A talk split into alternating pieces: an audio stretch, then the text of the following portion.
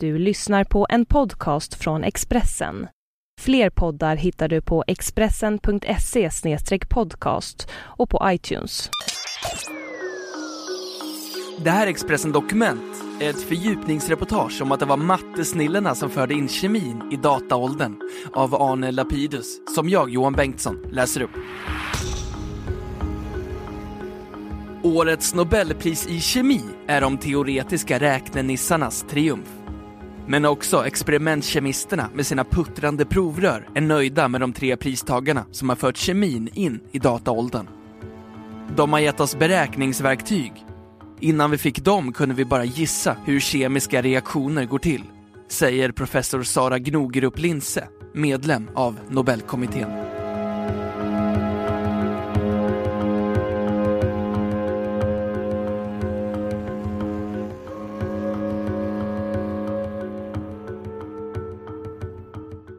Idag sitter kemister minst lika ofta framför datorer som framför provrör och kolvar. Det beror bland annat på att forskarna Martin Karplus, Michael Levitt och Ari Warsell redan för 40 år sedan la grunden till de kraftfulla dataprogram som idag används för att förstå kemiska förlopp. Nu får de dela Nobelpriset för sina banbrytande arbeten som kan användas för att studera all slags kemi och hjälpa forskare att utveckla till exempel solceller, bilars katalysatorer och läkemedel. Förr använde kemister plastkulor och pinnar när de byggde sina molekylmodeller. Idag har modellerandet flyttat in i datorer Verklighetstrogna datamodeller har blivit avgörande för de flesta framsteg som görs inom kemin, skriver Nobelkommittén. Professorerna i kommittén som delar ut priset är medvetna om att de i år belönar forskningsbragder av stark teoretisk karaktär och att prismotiveringen därför är svår att förstå för icke invigda. Men de gör sitt bästa för att det ska bli begripligt. Det är ett metodpris de har tagit fram metoder som utnyttjar datorer. Med deras metoder kan man bestämma strukturer för komplicerade molekyler som proteiner, säger Måns Ehrenberg, professor i molekylärbiologi i Uppsala. Enzymer är proteiner som sätter igång alla kemiska reaktioner i kroppen. De är beståndsdelar i allt levande. Deras metoder hjälper oss att förstå enzymer och framställa läkemedel som påverkar enzymer så de har betydelse för all grundforskning inom medicin, farmaci och bioteknik, säger han. Kemiska reaktioner sker blixtsnabbt. Det är i princip omöjligt att kartlägga ett kemiskt förlopp med experiment. Där kommer datorerna in i bilden. Samtidigt är mycket av den kemiska forskningen baserat på fysikens lagar. De tre pristagarnas storhet ligger i att de lyckades få två olika typer av fysikaliska lagar att samarbeta. Isaac Newtons klassiska fysik och den moderna kvantfysiken. Tidigare hade kemister tvingats välja antingen den ena eller den andra. Men kvantfysiken gick inte att använda för att studera kemiska reaktioner. Det krävde för stor datakraft. Med pristagarnas kombination av de båda metoderna kunde forskningen göra stora framsteg. Kvantmekaniken är ett naturligt sätt att beskriva atomer. Den behövs för att beskriva proteiners reaktioner. Men den är mycket tidskrävande. Ingen datakapacitet klarar att beskriva ett helt protein, säger Måns Ehrenberg. Därför används kvantmekanik bara i de viktigaste delarna. Resten görs med klassisk mekanik, en mera grovkornig metod. Tillsammans förstår man hur det hela fungerar. Det är som en tavla av en holländsk mästare på 1600-talet. Ansiktet har mästaren gjort, resten har hans lärjungar kluddat dit. Helheten är tillräckligt bra och mästaren hinner göra fler tavlor, säger han. De tre pristagarna är som de flesta vetenskapliga nobelprisvinnarna verksamma vid universitet i USA och har blivit amerikanska medborgare. Men alla tre är födda i andra länder. Martin Karplus, 83, kom som judisk flykting från den nazistiska Österrike till USA strax före andra världskriget. Michael Levitt, 66, är född i Sydafrika och är brittisk, amerikansk och israelisk medborgare. Ari Varsell, 72 år, är född och uppvuxen på en kibbutz i Israel och flydde till de bättre forskningsmöjligheterna i USA. Varsell och Levitt forskade tillsammans på Weizmann-institutet i Israel. När Varsell flyttade till USA började han samarbeta med Karplus.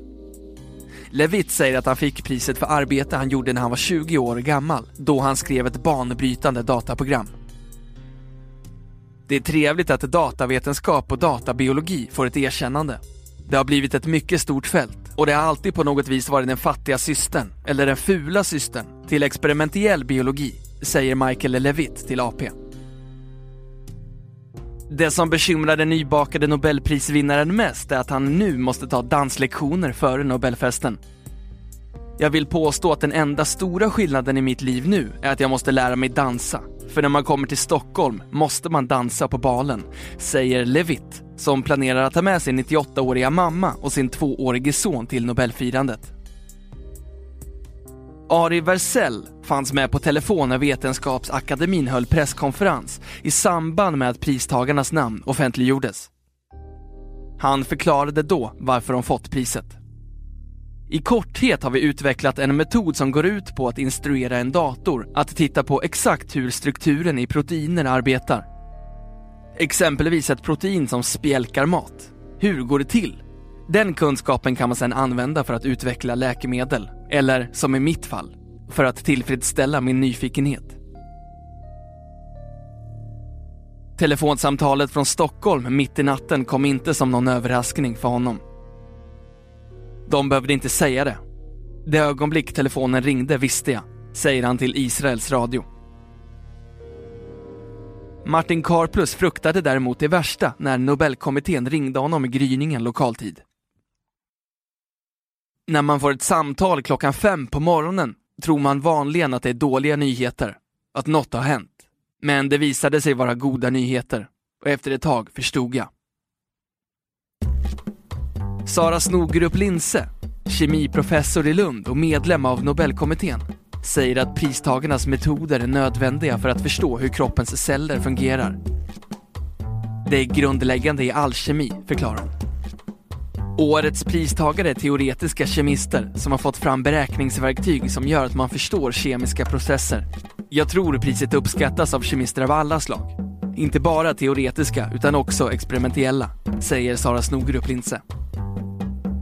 Innan man hade de här verktygen kunde man bara samla data i experiment och gissa hur kemiska reaktioner går till.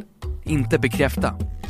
Med deras redskap kan man gissa och sen räkna på olika gissningar för att se vilken som är mest sannolik. Också experimentella kemister använder deras metod. Deras rön har ökat användningen av datorer. Det är en väldigt fruktbar metod. Den är nödvändig för att nå förståelse, säger hon. De tre pristagarna hyllas i den internationella kemistvärlden. Jeremy Berg, professor i dator och systembiologi vid universitetet i Pittsburgh i USA, förklarar att deras arbete gör det möjligt för forskare att förstå komplicerade kemiska reaktioner med tusentals miljoner atomer inblandade. Deras rön används också i industrin, säger han. Många läkemedelsföretag använder deras datorsimulationer för att undersöka vilka ämnen som kan tänkas fungera som mediciner. På så sätt kan laboratorierna fokusera på de mest lovande substanserna. Ingen av årets hittills åtta nobelpristagare i medicin, fysik och kemi är kvinna. Av alla 105 nobelpris i kemi som delats ut genom åren har bara fyra gått till kvinnor. Och det är ungefär samma siffror också vad gäller de andra vetenskaperna. Därför återkommer frågan varje år. Varför så få kvinnor? Det återspeglar hur vetenskapssamhället såg ut förr. Idag är det betydligt fler kvinnor verksamma i vetenskap. Det kommer att synas i framtiden, säger kemiprofessorn Sara Snogerup Linse. I Nobelkommittén har vi bara ett enda urvalskriterium, vetenskaplig excellens. Men andelen kvinnor kommer att öka. Fler kvinnor är aktiva forskare och de kommer säkert att göra stora upptäckter, säger hon.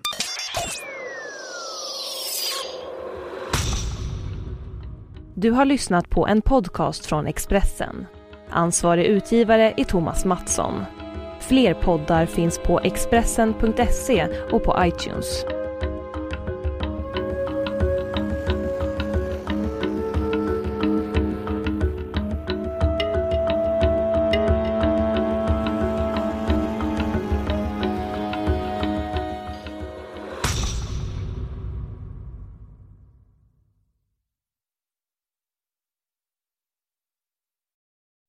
Ny säsong av Robinson på TV4 Play. Hetta, storm, hunger. Det har hela tiden varit en kamp. Nu är det blod och tårar. Fan händer just nu. Det. är Detta är inte okej. Robinson 2024, nu fucking kör vi! Streama på TV4 Play.